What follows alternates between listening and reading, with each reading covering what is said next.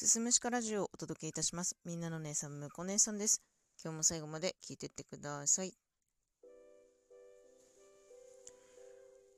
はい。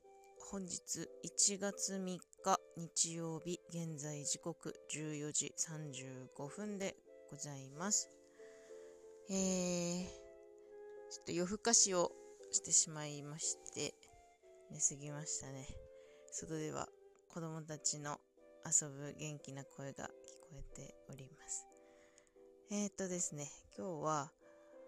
ちょっと私が日々心がけていることというか、うん、目標にしていること、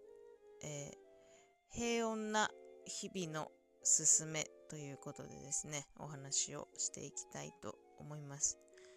まあ、平穏な日々の進めって何ぞやということなんですけれども、あの、刺激の少ない波風の立たない平穏な日々を送ることっていいよっていう話です。うーんとね、まあ、なんでこういう風になったかっていうと、まあ、私がね基本的にまあじゃあ例えば何かあ自分にとってすごく楽しみなイベントがありますよとかそういうことがねある時にすごく張り切っちゃってうん。で、そのイベントが近づいてくるともうそうそうそうそうして、で、もう情緒も不安定になって、ああ、もうどうしよう。あ、もうこの楽しみが来て、あ、その日が来たら終わっちゃうんだって言って、その日をやり過ごし、そして楽しみが爆発した後、すごく落ち込むっていうね、そういうなんか変な循環があるんですよ。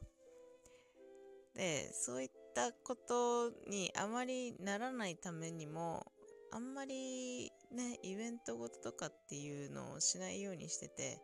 で、その日常生活の中であんまり特別なことっていうのを作らないようにしてるんですよね。うん。あんまり落ち込みたくないし、そわそわしたくないし。それで主人に変な迷惑をかけたくないなということで。でも具体例を挙げますと、まあ、それを理由に私は新婚旅行にも行かなかったし、普段旅行にも行かないし、まあ、結婚式も挙げなかった。うん。きっとね、それをやってしまうとね、もう、まあ楽しみは楽しみだし、その楽しみが変なプレッシャーにもなるし、絶対ね、その、まあ、揺り返しみたいなのが来るんですよね。だからね、なんかそういったことを避けるようになってきましたね。決してその楽しみが欲しくないとかっていうわけではないんですけど、うん、特別すぎることがあるとね、やっぱり、うん、その分反動がすごいから、あんまりなくてもいいのかなっていうのはあります。で、まあ、その平穏な日々を送ることによって、喧嘩も減りますしね、落ち込むことも減りますし、すごい楽しい方にこう、触れる、うん、針がブンって触れることもあるんだけど、